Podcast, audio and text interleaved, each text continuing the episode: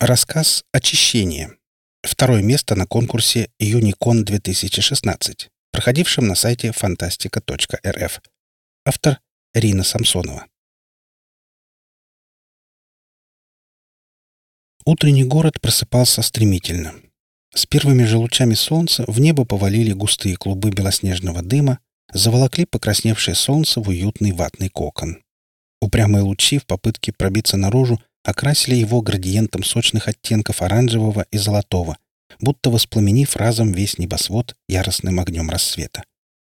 Свет медленно наползал на город, скользил по стеклам и металлу небоскребов, по трубам заводов-гигантов, растекался по улицам и переулкам, настойчиво стучался в окна поездов, лизал гудящую паутину сверкающих сталью монорельс. Едва касался покореженного асфальта, увитого сетью металлических кабелей, вспыхивающих синими искрами оголенной проводки. Кончики лучей окунал в маслянистые лужи, мутно поблескивающие в трещинах и рытвинах. Между кабелями аккуратно пробирались небольшие роботы-арахниды, ловко перешагивая на тонких иглоподобных ножках через скопление кабелей, чинили повреждения электрических сетей. Это были единственные создания, ступавшие по самой земле. Люди давно уже не опускались ниже второго яруса зданий. Там, от небольших лоджий перронов, начинала разветвляться запутанная сеть металлических подвесов и рельс, удерживаемые на весу сложной, но изящной каркасной конструкцией. По монорельсам во всех возможных направлениях утекали небольшие каплевидные автомобили и плавно струились длинные матово-серые маглевы, разливая в дрожащем воздухе монотонный гул магнитных подушек и ноющую песнь титановых каркасов. В вагонах было тихо, Люди старались не разговаривать, концентрируя свое внимание на встроенных над окнами телеэкранах или собственных планшетах, куда транслировались утренние упражнения для совершенствования когнитивных процессов, после — статьи о новейших разработках в промышленных и научных отраслях, впечатляющие открытия в области медицины или освоения космоса. В качестве перерыва — короткая социальная реклама о вреде эскалации внутренних конфликтов — и настойчивые рекомендации вновь посетить своего рефлектатора в Центре медико-психологической помощи «Зеркало». Лу отвела взгляд от экрана и меланхолично уставилась в окно. Встроенный датчик эмоционального состояния мигал тревожной желтой искрой в уголке правого глаза. А может, действительно, пора бы? Зеркало, здание лазуритового стекла, плавно возникла из-за скопления жилых ульев небоскребов во всем своем холодном великолепии. Девушка закинула на спину потертый кожаный рюкзак и вышла из замершего поезда прямо на платформу перед стеклянным сооружением, смутно напоминавшим ей сурового ледяного великана. С мягким шорохом полупрозрачные створки входа отъехали в стороны, раскрывая перед ней пасть, полную белоснежных дверей клыков. Лу устало выдохнула, шагнув внутрь. В глубине огромного зала, по стене, вверх и вниз, бесшумно скользили капсулы вакуумных лифтов. Стены в центре были украшены олиповатыми абстрактными полотнами, раздражающе насыщенными и несбалансированными. Под ними на узких белых экранах лениво текли надписи, слова, складывающиеся в цепочки ассоциаций.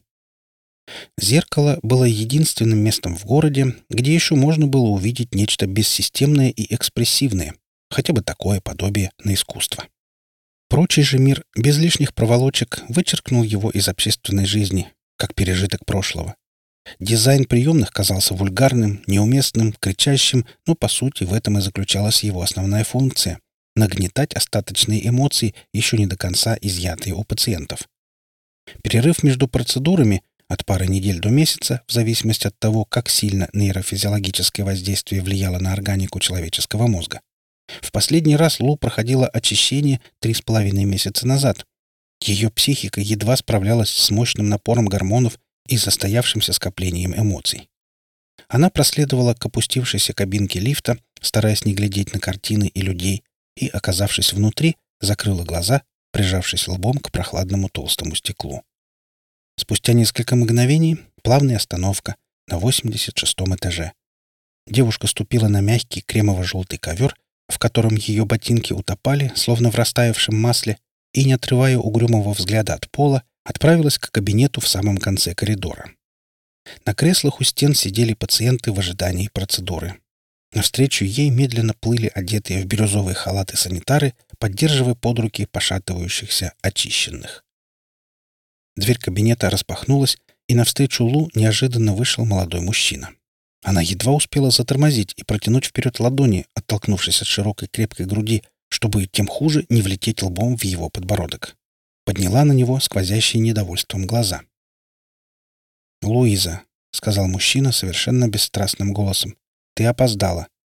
«Я знаю, Янис», — огрызнулась девушка в ответ и постаралась проскользнуть мимо него в узкий проход.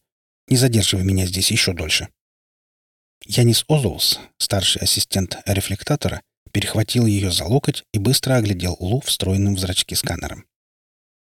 Как сотрудник центра ты в состоянии сама контролировать свое эмоциональное состояние, уровень гормонов и решать, нуждаешься ли ты в специализированных процедурах или же рискнешь проигнорировать тревожные симптомы.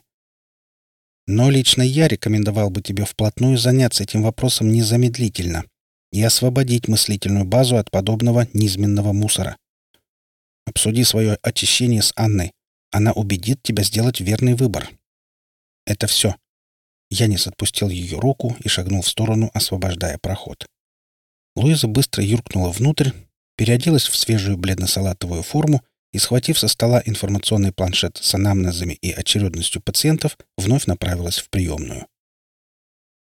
Лица людей были напряженными, глаза беспокойно метались из стороны в сторону, ища в ком-нибудь хотя бы каплю поддержки, но тщетно. Вокруг царило дрожащее безмолвие чрезмерно натянутых гитарных струн, готовых оборваться от малейшего к ним прикосновения. Луиза окликнула молодую женщину, чье имя стояло вторым в очереди, и отвела ее в кабинет, чтобы подготовить к очищению. Пациентка с видным облегчением выдохнула и завела за ухо прядь каштановых волос, приоткрыв блеснувшие холодной сталью круглые ячеистые разъемы на висках. Непроизвольно Лу потянулась к своей голове, кончиками пальцев коснувшись аналогичных имплантов у себя. Кожа вокруг металла отозвалась ноющим зудом. Пациентка скинула туфли и одежду прямо на пол, облачилась в легкую просторную рубаху и опустилась в кресло. Ее ладони вспотели, и она вытерла их о себя. Наскоро проверив аугментацию женщины портативным сканером на внешние или системные повреждения, Луиза смазала кожу у основания механизмов прозрачным охлаждающим гелем и подключила в разъемы кисти тонких цветных проводов и трубок.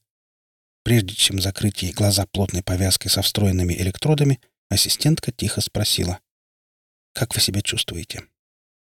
Рассеянный взгляд светло-серых глаз с трудом фокусировался на лице Лу, скользя по ее веснушкам и губам.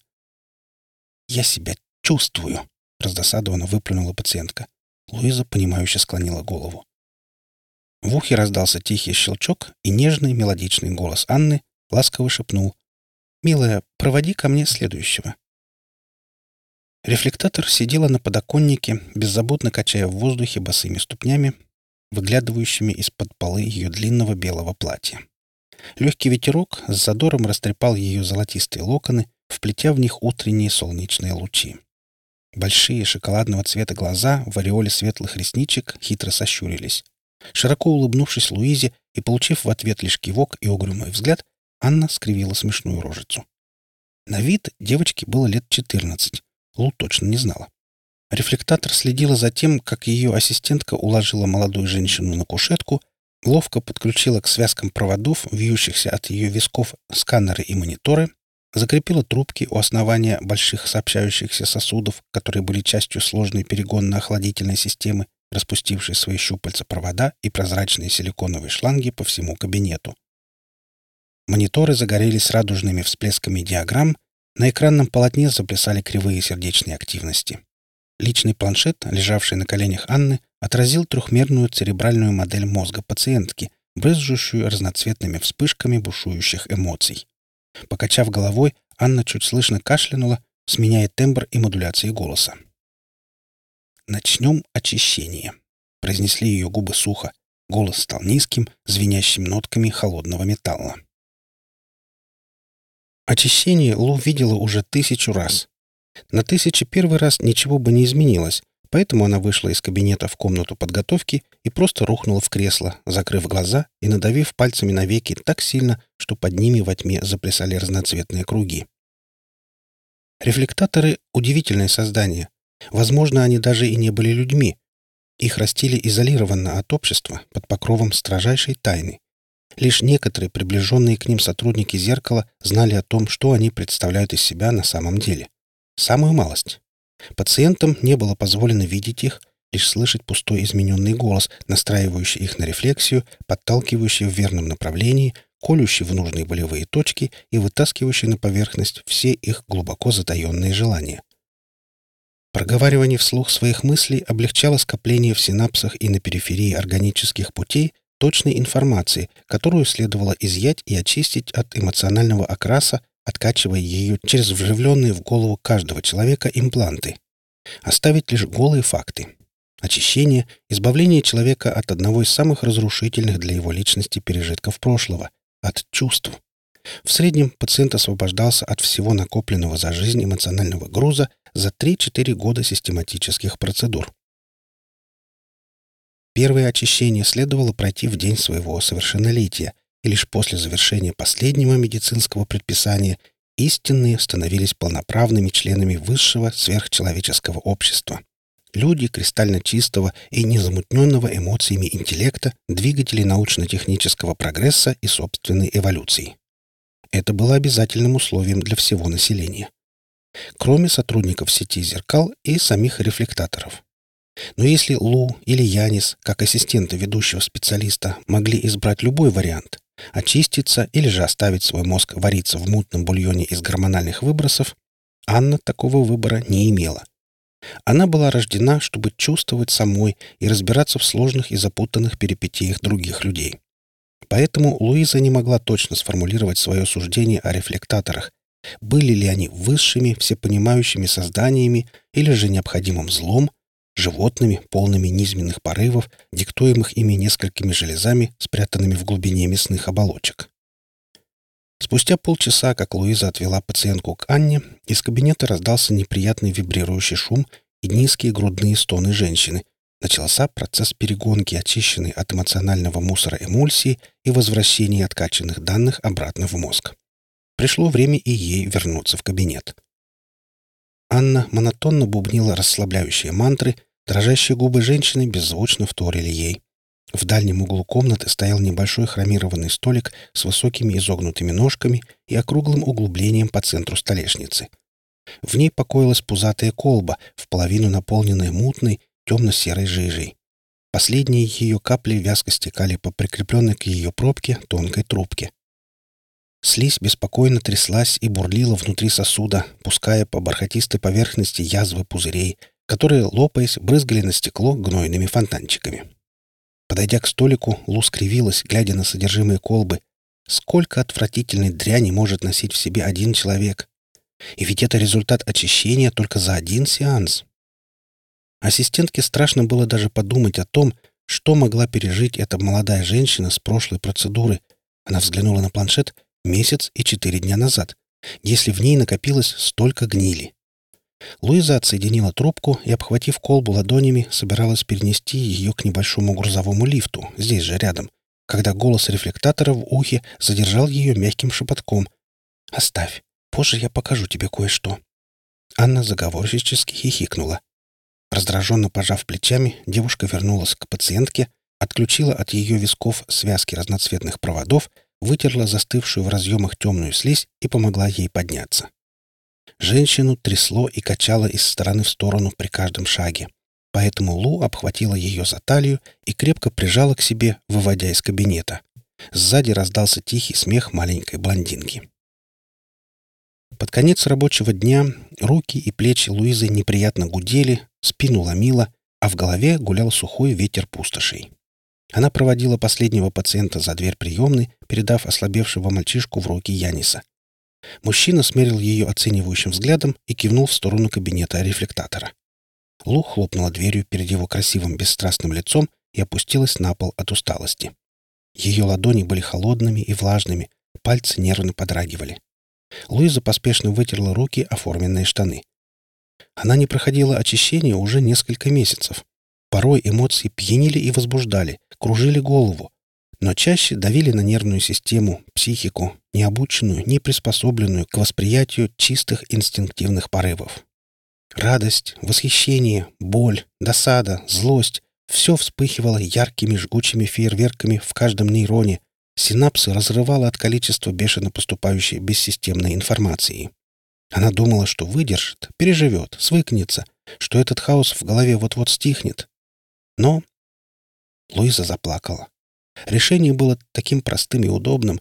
Стоило лишь открыть дверь, соединить себя и машину внутри в единый организм из плоти, металла и проводов, позволить голосу Анны забраться в ее голову, а тонким пальчиком взъерошить темные кудри.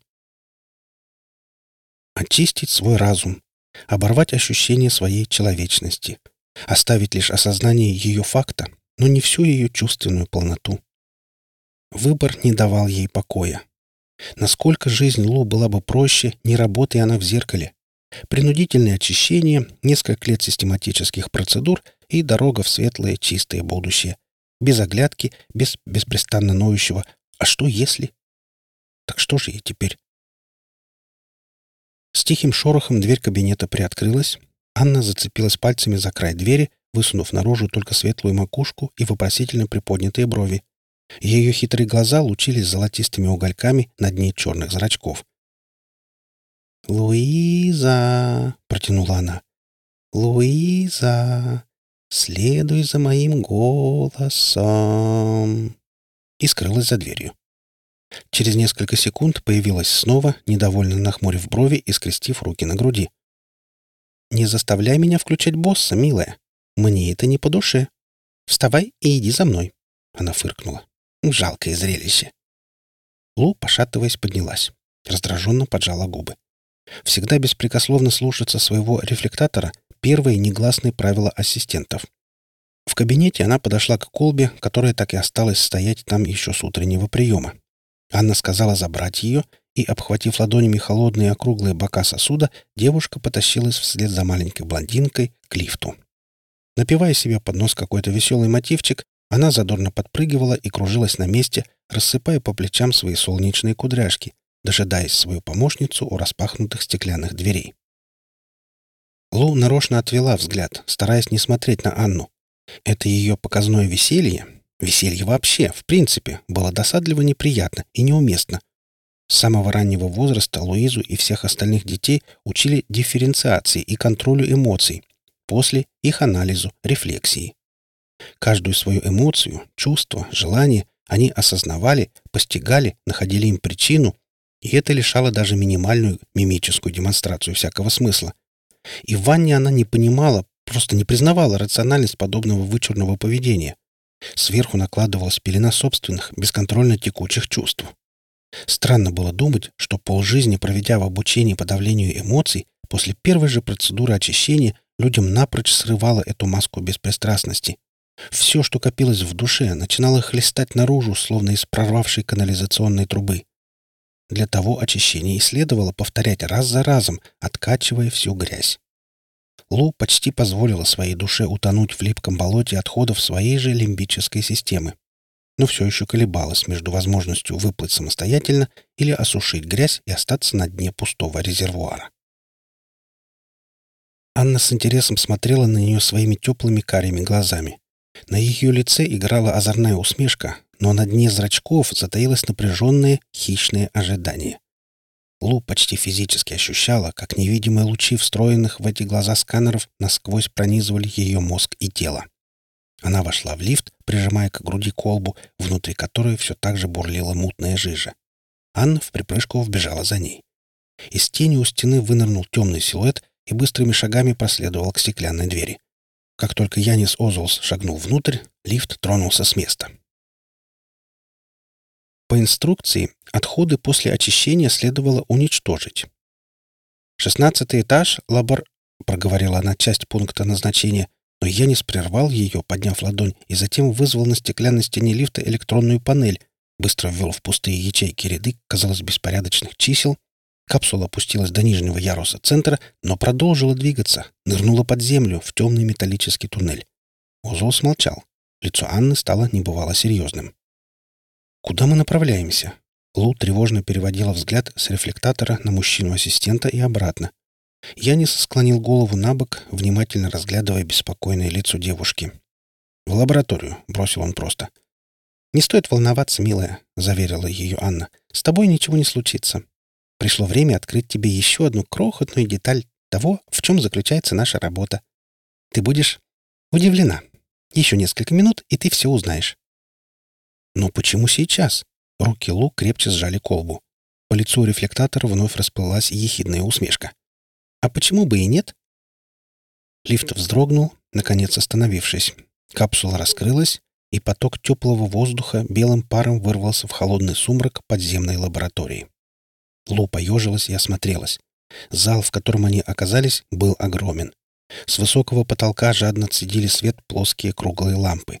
Их блеклые лучи размазывались по стенам едва заметными светлыми разводами.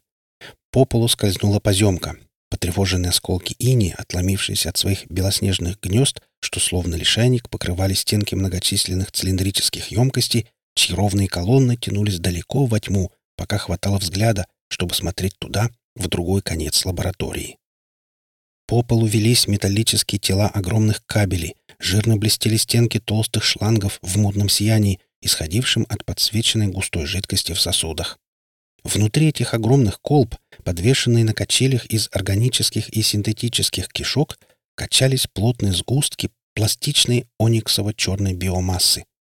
Комки лениво подергивались, выпускали по своей поверхности дрожащие волны неизвестного вещества, вздувались десятками опухолей, которые разрастались прямо на глазах и словно бы дышали, вытягивая из жидкости крупные воздушные пузыри. «Эти еще совсем крохи», — с показной любовью проворковала Анна. «Нам нужно пройти дальше. Там все станет прозрачнее». Чем глубже в недра стеклянного леса продвигались люди, тем отчетливее были заметны различия в содержимом колб. Масса внутри увеличивалась, светлела, сквозь полупрозрачную пленку, тончайшей кожицей обволакивающую волнующуюся плоть, проглядывали едва начавшие формироваться косточки и внутренние органы. Они плавали в красновато-буром желе, перекатываясь из одного вздутого пузыря на поверхности комка в другой. После, в следующих сосудах, начали появляться телесно-розовые тельца, отрастившие несколько подвижных извивающихся щупалец. Из центра одного из мясистых кусков выплыл огромный глаз. Капилляры на белке полопались алой россыпью, око выглядело больным и слезящимся, покрытым желтоватой слизью. Существо в колбе пристально взглянуло на посетителей, а потом спрятало глаз в складках рыхлой плоти и свернулось словно бы в клубок, обхватив себя тонкими пупырчатыми конечностями. Луиза зажала рот от отвращения и, ненароком споткнувшись об один из толстых кабелей, вьющихся на полу, едва не выронила банку, которую все еще крепко прижимала к себе одной рукой. Янис успел подхватить ее за плечи, удержав от падения. Девушка зыркнула на него из-под лобья, но все же благодарно кивнула. Мужчина забрал сосуд у нее из ладоней. «Твоя немотивированная агрессия в мою сторону несколько озадачивает», — тихо проговорил он, наклонившись к ее лицу. Гормональные бури мешают тебе мыслить здраво и вести себя достойно, соответственно твоему статусу. Почему ты все еще откладываешь очищение? Индикатор стресса в уголке глаза Лу беспокойно замигал красным. «А ты был бы и рад, если бы все вокруг превратились в таких же холодных и бесчувственных кальмаров, как ты», — прошипела она в ответ. «Неужели так лучше? Лишиться всего, что делает тебя счастливым, заставляет переживать весь спектр ярких эмоций, отказаться от своей человечности. Пустое. Я не стану вступать с тобой в эту взбалмошную полемику. Мои взгляды полностью совпадают с доктринами нашего времени. Человечность есть интеллектуальная эволюция, торжество чистого разума над всем плотским и духовным. Не понимаю твоего стремления регрессировать до уровня лабораторных приматов. Лу схватила его за рукав халата, сжав в пальцах плотную синтетическую материю. «И ты никогда не задумывался о нас? О том, что могло?» Выразительно кашлянула Анна. Мгновенно отшатнувшись от мужчины, Лу уставилась в пол, лишь бы снова не скользить взглядом по отвратительному содержимому огромных колб или по девочке-рефлектатору и ее старшему ассистенту. Анна раздраженно скрестила руки на груди, светлые брови иронично изогнулись. «Поверить не могу, что слышу в своем святая святых подобную чушь. Оглянись, милая, где ты, по-твоему, находишься? Это наш сад, наш улей, наши дети, триумф антропологического прогресса. Наверху царит светило человеческого разума, а здесь, под землей, мы, рефлектаторы, собираем и взращиваем легион извлеченных звериных инстинктов и низменных пороков, расчищаем путь для открытий и свершений, утопая в отходах гормональных нечистот. Но все они здесь, внутри, надежно заперты и заботливо сохранены. А ты изливаешь свою эмоциональную рвоту прямо на пол. Отвратительно. «Что все это значит?» — опомнилась девушка. Она огляделась по сторонам. Отовсюду на нее взирали отвратительные, бесформенные существа, мясистые, многоглазые, обсыпанные водянистыми опухолями и гнилостными язвами. Они плавно покачивались в густом органическом бульоне, подвешенные на витых лианах из скользких розовых пуповин и проводов. Луизу перекосило от отвращения. К горлу подкатил тугой колючий комок. Все это, милая, те самые внутренние демоны, на которых так любили ссылаться люди прошлого. Страхи, боль, зависть, ненависть, ревность, похоть — все якобы худшие человеческие качества, облаченные в плоть.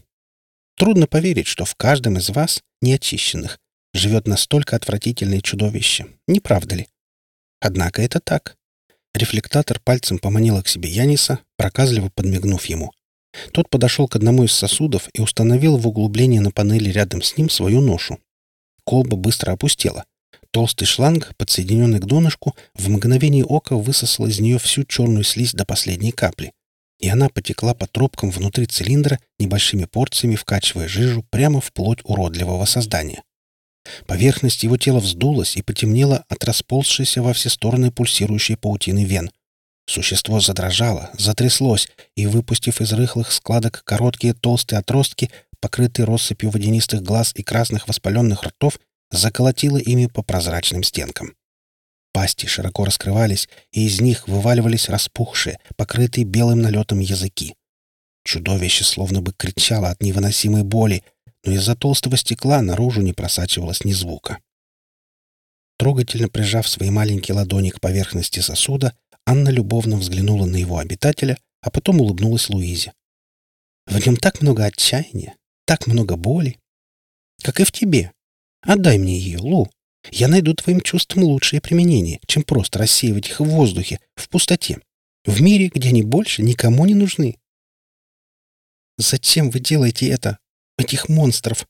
Девушка сдавленно вздохнула и попятилась назад, с единственным желанием оказаться как можно дальше, выйти из предела досягаемости обманчиво теплых карих глаз и нежного переливчатого глазка белокурой дьяволицы. «Мы? Отнюдь!» — возмутилась Анна, резко повернувшись к ней и капризно топнув ножкой. «Вы, люди, на протяжении тысячелетий своего существования так и не научились уживаться друг с другом в гармонии. Позволяли брать над собой верх простейшим эмоциям, обманывали себя и других, придумывая самые нелепые политические и духовные оправдания своим эмоциям. Вам обязательно нужна была какая-то высшая причина, чтобы подпитывать свои страсти и ненависть, отдавать своих братьев и сестер на съедение пантеону чувственных зверей. А ведь они были призваны всего-навсего химией ваших собственных тел. Никаких божественных целей, лишь внутренняя секреция. Вы сами придали безвредным веществам вот этот вид. Она развела руками, будто пытаясь охватить в объятия всех существ в лаборатории. Именно вы извратили изначальную природу своих чувств. Они должны были лишь слегка подталкивать вас, пока люди взбирались бы ступень за ступенью по эволюционной лестнице, но вы отдали им бразды правления над своим разумом. Развитие растянулось на века. Будь благословенен тот день, когда был открыт способ заблокировать вашу возможность чувствовать, лишить человеческий организм типичных эмоциональных реакций, изолировав первоначальные клетки мишени и перенаправив гормональный поток на стимуляцию ментальной активности. Осталось лишь немного доработать и ввести повсеместный процесс очищения самого младенчества. Она зажмурилась от предвкушения. Создавать истинных людей с самого начала, а не разгребать горы собранного за 18 лет психологического мусора и откачивать первичные незамутненные эмоции, обращая их в нечто совершенно прекрасное. А вы вы пока что недостойны их. Возможно, когда-нибудь станете. И мы, рефлектаторы, сохраним их до той поры и вернем в мир. Луиза отступила, пока не натолкнулась спиной на пушистую от наросшего иния стену стеклянной клетки. Ее глаза расширились от ужаса, и она неуклюже отшатнулась от сгустка плоти, покачивающегося там в мутно-белесой жиже. «Выпустите этих чудовищ на свободу? Ты с ума сошла! Скрестив руки на груди, я не схмыкнул. Какая типичная реакция. Удивительно. Ни единого случая отступления от данного поведенческого паттерна. Нет, удивительно то, что ты до сих пор ведешь счет и ожидаешь каких-то изменений в стандартной схеме. Хотя очевидно, что возможные статистические отклонения мизерны. Нахмурилась Анна, бросив на него раздосадованный взгляд, а потом вновь вернулась к Лу. Усмехнулась. «Нет, я не сошла с ума. Просто я оптимистка и верю в человечество. Когда-нибудь вы научитесь жить в мире и согласии с порождениями собственной лимбической системы. А пока что давай избавим тебя от них. Жизнь сразу станет осознаннее и проще». Лу замотала головой, тряхнув темными локонами так резко, что они хлестнули ее по щеке и шее, оставив за собой розовый, слегка опухший след. «У меня есть право выбирать, что делать со своим разумом и чувствами». «Я надеялась, что до этого не дойдет», — вздохнула Анна. «Выбор для человеческих существ на самом деле почти никогда и не существовал. Вам, ассистентам в зеркале, было позволено думать обратное, чтобы после вы принимали именно те решения, которые от вас требуются. Это разумно, знаешь? Тогда выбор не приносил никаких неудобных последствий, и все были бы хм, счастливы. Но ведь всегда должен найтись кто-то, кто начнет бунтовать и попытается прорваться сквозь барьеры системы, как ты сейчас. «О чем ты думаешь?» Девочка вытаращила глаза в притворном ужасе. Как остановить нас и уничтожить лабораторию со всеми драгоценными образцами? Боюсь показаться излишне претенциозной, но я не позволю тебе этого. Она пожала плечами, и легкая улыбка тронула ее губы. Тебе в любом случае придется пройти очищение. Но это слишком долгий процесс. А я не могу выпустить тебя отсюда. Ты же понимаешь?» Луиза не заметила, как рядом с ней, словно из ниоткуда, появился Янис. Мужчина перехватил ее за плечи, плотно прижав руки к телу. Он уткнулся губами ей в макушку и прошептал. «Все будет в порядке, не бойся».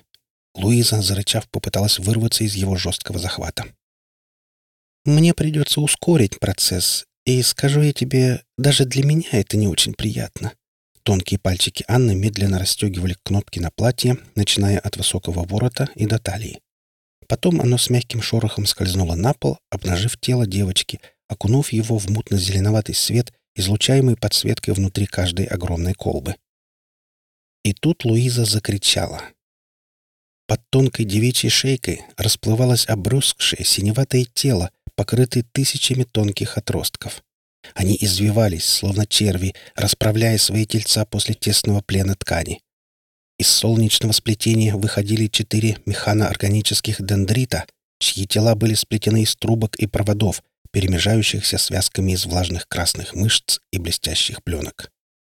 Лениво раскрутившись из тугих пружин, обвернувших живот и ноги рефлектатора, они взвелись вверх и уставились на луп полными глазницами, соединенных с трубками игл, словно готовящиеся к нападению змеи. Анна направилась к ней, чуть склонив голову на бок в сочувственном жесте. «Прости, милая, будет больно. Очень больно. Дендриты метнулись вперед, впившись металлическими жалами в разъемы на висках девушки. Рефлектатор обхватила ладонями ее голову, заставив смотреть себе прямо в глаза. Все импланты в теле Луизы воспротивились столь грубому вторжению. Миловидное лицо девочки почти потонуло в ярких желто-красных мерцаниях индикаторов в ее зрачках. В разных направлениях бешено понеслись бегущие строки из цифр и знаков, сливаясь в прерывистые оранжевые полосы. Тело затрясло в конвульсиях, ноги подкосились, но Янис все еще крепко держал ее в своих руках, не позволяя вырваться и упасть на пол. Разум заволокло темной пеленой, а оттуда невидимые чудовища кололи, кусали, рвали на куски когтями ее сознание, воспоминания, желания, чувства.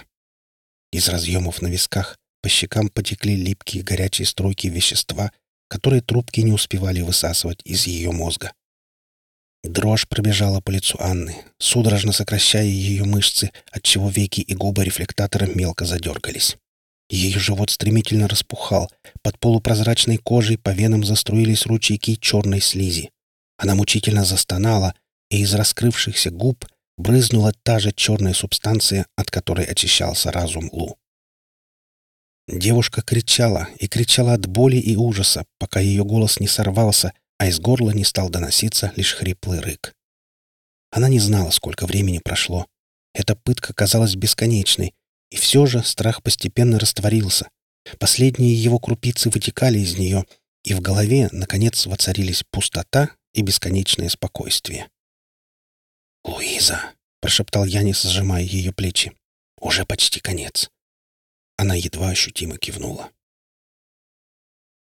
Светлые ресницы Анны сомкнулись и почернели, когда из ее глаз пробили путь наружу жгучие ониксовые ручейки. Кожа на щеках задымилась и покраснела. Рефлектатор замотала головой из стороны в сторону, будто стряхивая себя внезапно накатившую сонливость, заскрежетала зубами. Зрачки под веками судорожно заметались. Пальцы свело судорогой, и они сильно впились в лицо Лу, оставив на нем темные пятна и тонкие багровые полумесяцы, оттиски кончиков ногтей. И вдруг Анна неподвижно замерла. Ее рот начал медленно раскрываться. Из горла показался еще один толстый дендрит с разветвленной системой трубок и игл на конце. Он лениво пополз к Луизе, ревниво выискивая незанятые кабелями ячейки имплантов на ее висках. Иглы же молниеносно вонзились прямо в подернутые пеленой глаза и кожу вокруг механизмов. Вверх по трубкам устремилась очищенная от эмоциональной грязи прозрачная эссенция, вливаясь напрямую в мозговое вещество и рассеиваясь там, впитанной клетками. Энергетическими импульсами побежала по нейронам и синапсам, оживляя осушенный процедурой мозг. Лу вновь скрутила невыносимая боль, и сознание, наконец, милостиво отключилось, подарив ей блаженное беспамятство. Девушка очнулась на кушетке в кабинете Анны. Сама рефлектатор, забравшись на свой стол, критически разглядывала в зеркале бороздки ожогов на щеках и сильно покрасневшие глаза. Губы неровно опухли и потрескались. Рядом с ней в кресле сидел Янис Озолс, временами поднимая взгляд от информационного планшета, отслеживающего жизненные показатели девушки, чтобы оценить внешние проявления ее состояния. Когда она открыла глаза, он отложил планшет в сторону и подошел к ней, присев на край кушетки. «Как ты себя чувствуешь?» Луиза сверилась с показателями собственных внутренних сканеров. Тело все еще ослаблено и не способно функционировать должным образом. Восприятие, когнитивные функции и память практически в норме. «Он не это имеет в виду, милая», — вклинилась маленькая блондинка. Прохладные пальцы Лу потянулись к вискам, растирая воспаленную зудящую кожу вокруг имплантов. Она прислушалась к себе. Не раздаются ли где-то на задворках сознания отголоски былых эмоциональных бурь? Ничего. В зрачках бледным синим цветом светились индикаторы, подтверждая чистоту разума. «Я себя не чувствую». Анна удовлетворенно улыбнулась. «Добро пожаловать, истинная!» Вы слушали рассказ «Очищение». Автор Рина Самсонова. Читал Олег Шубин.